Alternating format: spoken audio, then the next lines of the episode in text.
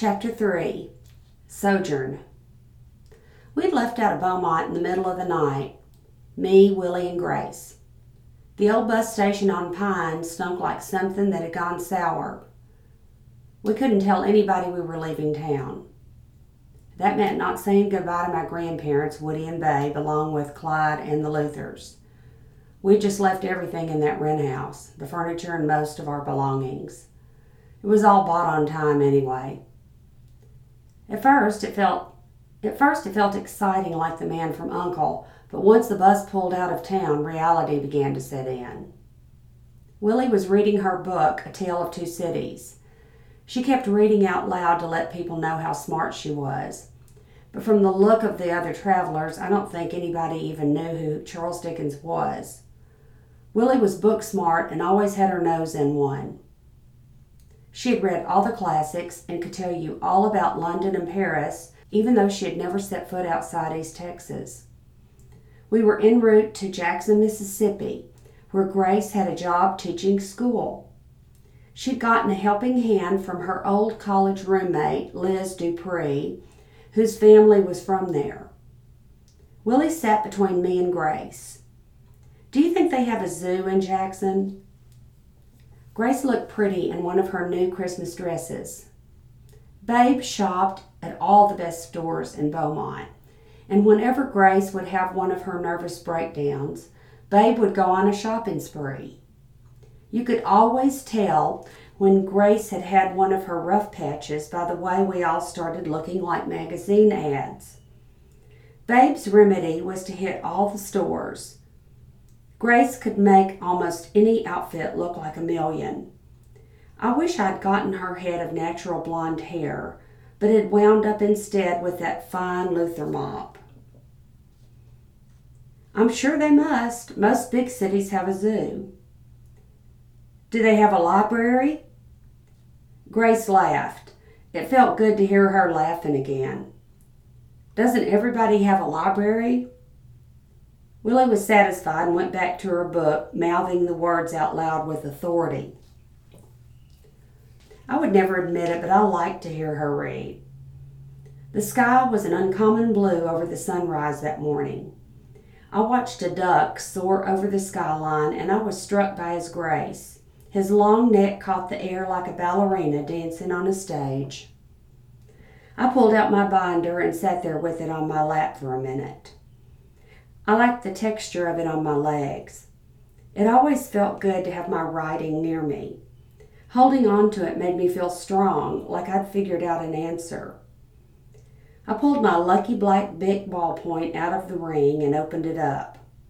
The first page read, Captured Bride by Jody Luther. I began to write in the notebook. Emma rode through the lowlands, looking back ever so often for the Texas Rangers. They'd been hot on her trail for two days and were sure to capture her if she didn't reach Louisiana by nightfall. Her prospects were slim to none, and her body was tired. She was hungry and couldn't remember when she had eaten her last meal. Suddenly, a flock of mallards broke through the heavens above her. The sight of them was something regal to behold. They flew in the shape of an arrow, those ducks, pointing her towards freedom. She felt the strength she needed to press onward. She dug her boot heels into Renegade, who tore along the trail, scaring up a cloud of yellow dust in his wake. Renegade's hooves hit the ground in rhythm with her own heartbeat. She rode him hard and gripped the reins tight next to her body. It was as if Renegade sensed the danger and needed no cue. He broke through his best gallop and moved east like the wild wind. Emma knew somehow they would make it to wherever they were going. I touched the pen to my lips and tasted the ink in my mouth. I felt like writers feel the early sun reflected off the tin signs along the roadside and glared across my eyes. New Iberia, Louisiana, birthplace of the world famous Tabasco sauce. Visit St. Martinville, home of Longfellow's Evangeline. I looked at the pictures on the placards and wondered who'd painted them. That's the kind of art I enjoyed looking at. The red orange sunrise was the exact same color as the Tabasco. The sound of the hand mic woke me up from an almost nap. The driver had peppered the whole trip with intermittent travelogue commentary. Seemed like every time I'd nearly get to sleep, he'd have something to say about one of the towns we drove through. He referred to Crowley with a long O like the bird. He had warned us about the Breaux Bridge Crawfish Festival, where people would pass out drunk and be stacked up on top of one another out in the road. He said it made it hard to drive a bus through Breaux Bridge at that time of year. Baton Rouge had better etouffee than New Orleans, if you wanted his opinion, but you had to know where to go. He said he'd be glad to tell you in private, but couldn't say over the airwaves due to legal reasons. Lafayette used to be called Vermilionville after the river, but they renamed it after a real Frenchman. He added that if you wanted to see some kind of a river sometime, that was the one you wanted to visit. Even though it was only late afternoon, the city of New Orleans was already lit up in a neon glow. As the whoosh of air escaped the brake system, our coach pulled to a stop. The driver, who looked like Earl Holliman, picked up his hand mic and said, Folks, we are going to be laid over for three hours here in the city of New Orleans.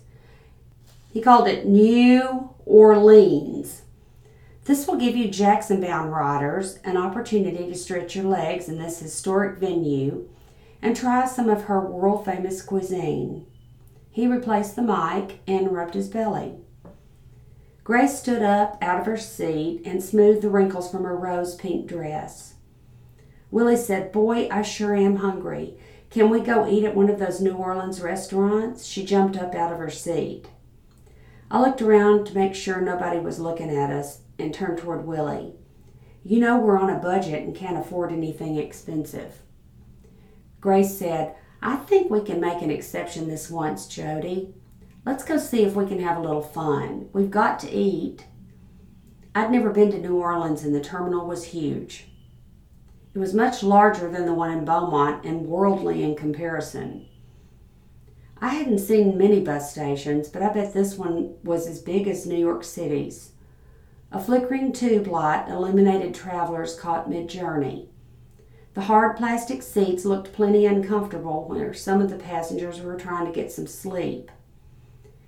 I thought I heard the sound of a full swing party with drums and horns. It might have been my imagination, though, because once we were outside, I didn't hear it anymore. We ventured into the streets of the city in search of a restaurant. It felt strange, lonely, and big. A lounge stood on one corner with a sign that read Sam's Crazy Corner. Something made me glance over at Grace, but she didn't even look at the bar. She just kept walking. Willie took a hold of her hand. This place looks like a movie, she said.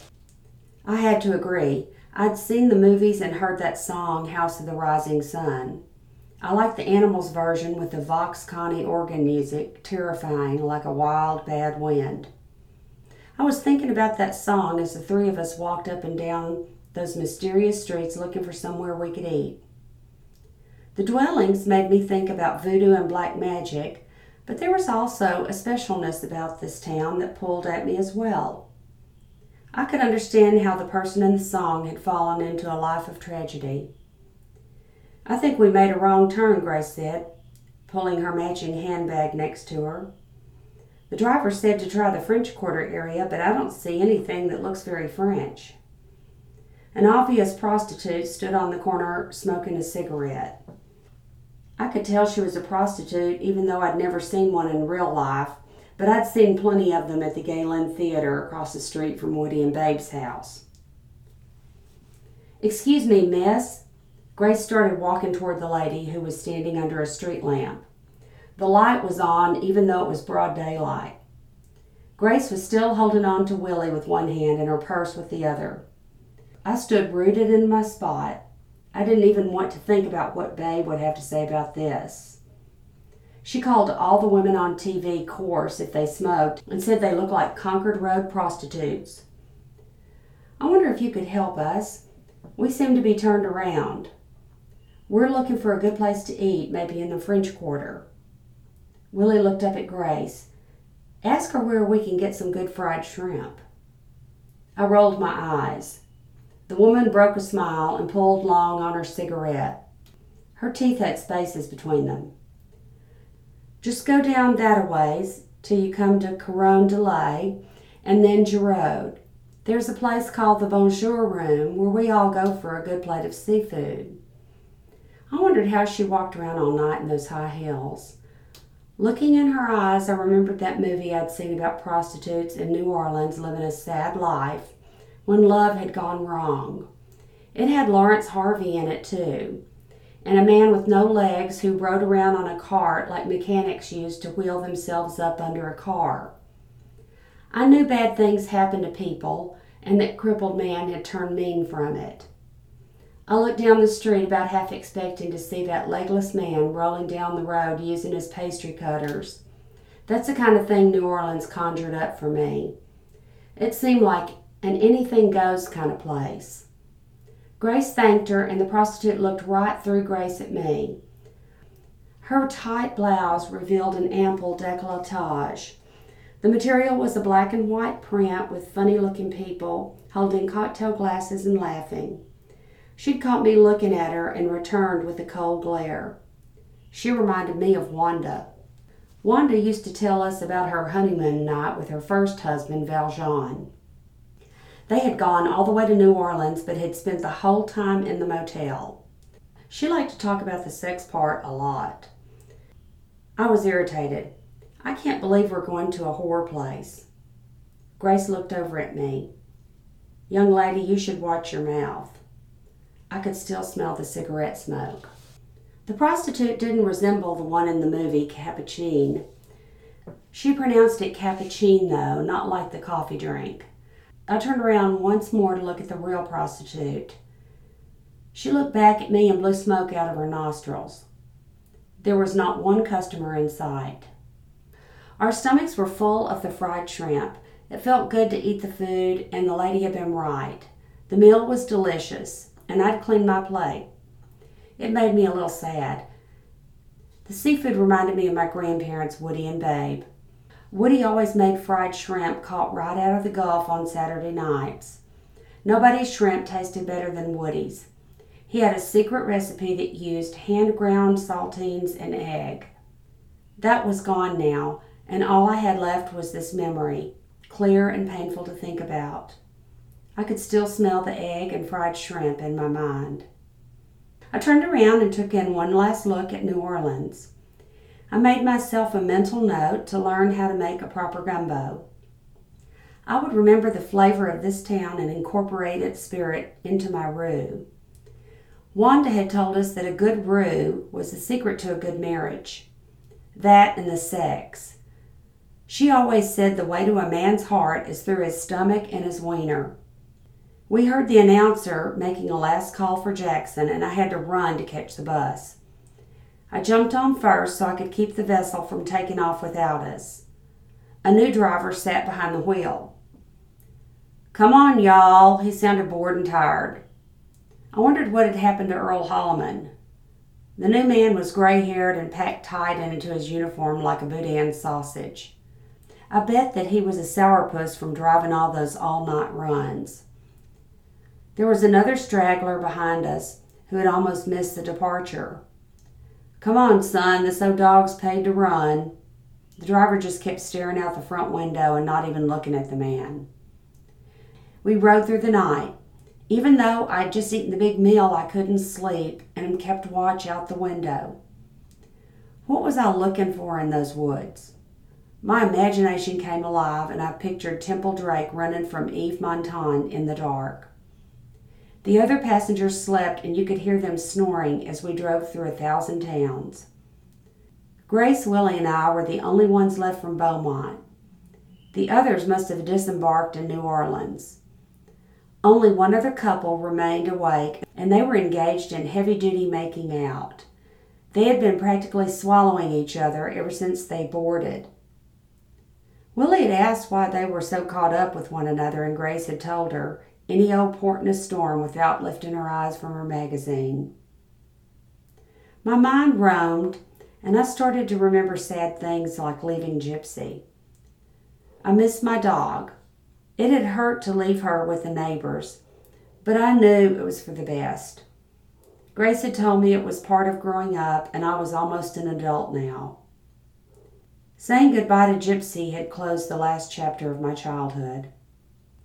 I let myself think about her little gray face and her curly fur. I would never get that back. I had traded her for empty New Orleans streets and some unknown destination where we were headed. I thought about her warm little body and how I'd hug her and bury all my sadness there. I shoved Gypsy's memory way down deep inside, like when I'd push her away so I could finish reading my book. I was tired of riding on the bus and sick of the smells from the rotten food that had gotten trapped in corners missed by the cleaners. I was sick of all the body odors. First light was about to break and caught off the green gold fields as we passed. They were probably only weeds, but from the bus they looked like magic and the sun's promise. Dilapidated shacks dotted the landscape. A sign that read Jackson 50 miles broke the panorama. I saw a shotgun shack with several ragtag children chasing a rooster across a beat down dirt yard. One of them stopped and waved at the bus. He began to run as if he might catch us. He ran and ran and ran. I watched him out of the window until he finally vanished like a mirage and there was nothing there. Only the past.